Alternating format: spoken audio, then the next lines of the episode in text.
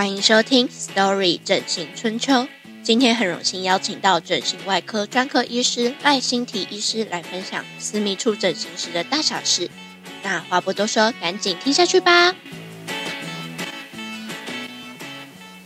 在私密整形里面，很多科别都在做。那我们整形外科在做私密整形的时候，有别于其他科别上面最大的差别在哪里？为什么我一个女性要做私密整形的时候，我会特别去选择给整形外科做呢？那我想说，请我们赖医师能够帮我们做个分享。其实这几年私密整形，不管在国外，甚至韩国、欧美国家，甚至在台湾、亚洲地区，都越来越成长。这是一个正在蓬勃发展的产业。但是碍于台湾的一些法规规定，其实不管是医疗院所，不管是医院到诊所。很多人对于私密整形还是有很多不理解的地方，到底为什么要做私密整形？很多人甚至比较传统、比较古板的人，甚至觉得私密整形是不是一定是特殊行业的女生才会想要做？是不是一定生完小孩才要做？那其实很想跟大家分享，这是一个不一样的观点。其实，在法国人啊，他们女生里面讲的一句话，就是说女生的私密处就是女生的第二张脸。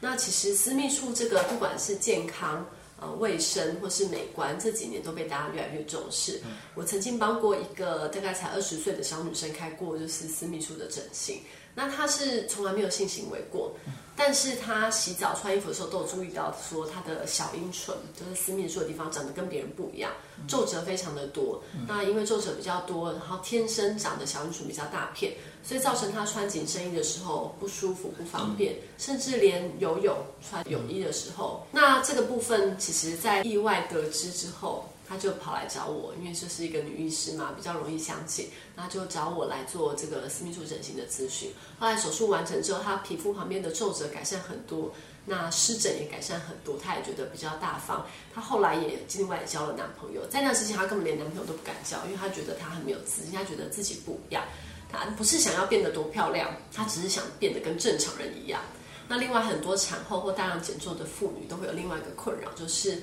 大量减重后或者是产后皮肤或松弛会变得很严重，或者是阴道内的私密处也会松弛的很厉害。那其实以前的人都会觉得说啊，这就是当妈妈必经的过程啊，这件事没有什么大不了的，所以老公也在忍耐，老婆也在忍耐。那两个人都在忍耐状况下，有时候有苦说不出，然后性生活品质也越来越差。其实这些对夫妻关系都不见得是一个好的正向的一个影响。那现在大家观念如果越来越健康、越来越开放的话，其实我们是可以做针对这件事，私密处松弛这件事，可以做很多医疗行为去改善。那包括什么？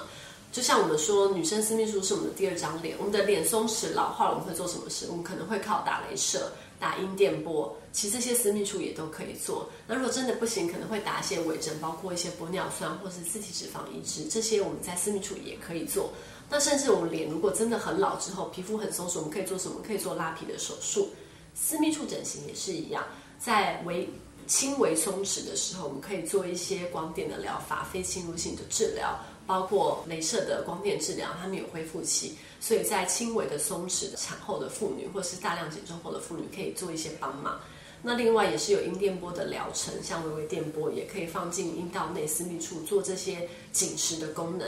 那有些都还有增加的 bonus 的好处，就是说我们的骨盆底腔如果整个变松弛。有时候阴道内松弛，我们阴道内的治疗光电治疗不是只有让阴道变紧实，它附近的还有组织，还有什么？还有泌尿系统。所以很多人产后会有轻微的漏尿，透过阴道内的镭射，它也会改善产后这种轻微漏尿、阴利性失禁的问题。那这些其实是长久以来，不是只有现代妇女才被这个问题所困扰，其实很多女生在以前就被这个问题所困扰住，但是大家因为害羞，因为风气不开放。所以大家都默默的忍受。我遇过有产后妇女必须要垫护垫出门，她根本不敢跟小朋友去公园去跳绳。那这些其实会影响很大。那我们现在整形外科可以做的是什么？我们从最基本的光电治疗到微整，比如说注射物、注射自体脂肪或是玻尿酸都可以处理之外，我们还可以做手术。那我们外科里面整形外科的训练时间是非常长的，长达六年。所以，我们手术就很像在练武功，基本功我们整形外科医师做得很好。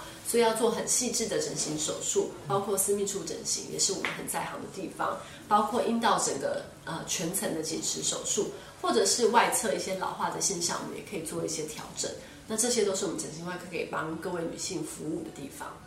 我想请问一下，就是说我们现在很多科别哦都有在做这一块，尤其是妇产科也在做这一块。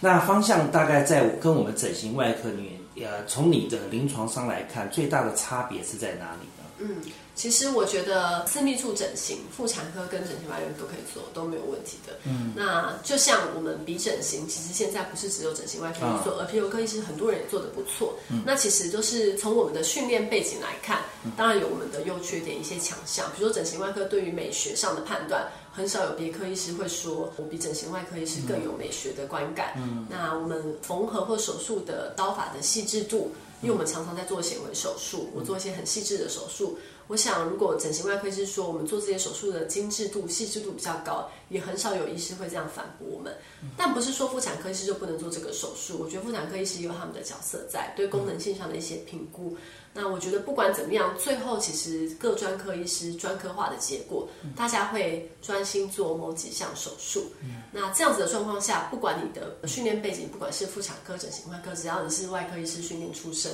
然后对这个手术的领域跟这类的患者有长期的累积跟服务的状况，其实都可以做得很好。那我们常常碰到我们在做私密整形的时候，我们的患者他是不是要有一些心理上面先做一些基本的卫教，或者是我们在做私密整形的时候，是不是有些什么地方是要特别注意的地方呢？一般来说，最常有患者会问我，就是说，比如说如果产后松弛，那万一他还有要下一胎，那这时候要不要做？那一般来说，如果短时间就有要再生小孩的准备，因为要受孕、怀孕到产后，其实这个女生的荷尔蒙的变化是非常大的，所以如果短期之内就有预计要在怀孕生产的准备的话，可能暂时不建议做大的手术，我们可能会建议做一些非侵入性的光电疗治疗，那效果就会有些微的改善。那之后等产后预计的生产计划都结束之后再来做手术，可能会比较理想。那其他可能就是手术的时间选择，当然要避开腹性感染的时间，还有经期来的时间，这样术后照顾比较方便。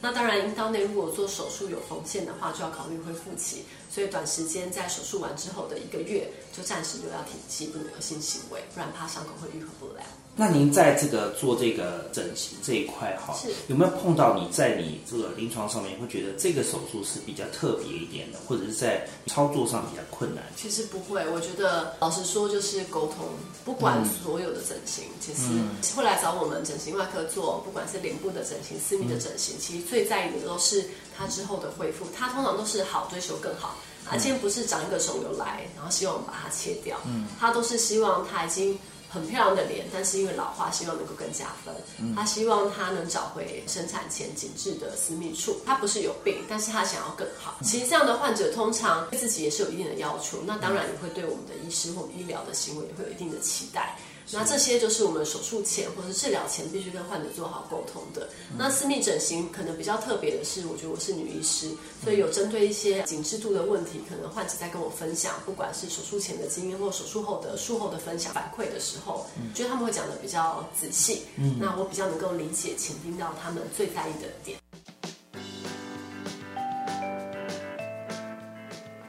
听完了医师的解说，是否更加了解了呢？别忘了平台持续更新中，我们下集再见喽，拜拜。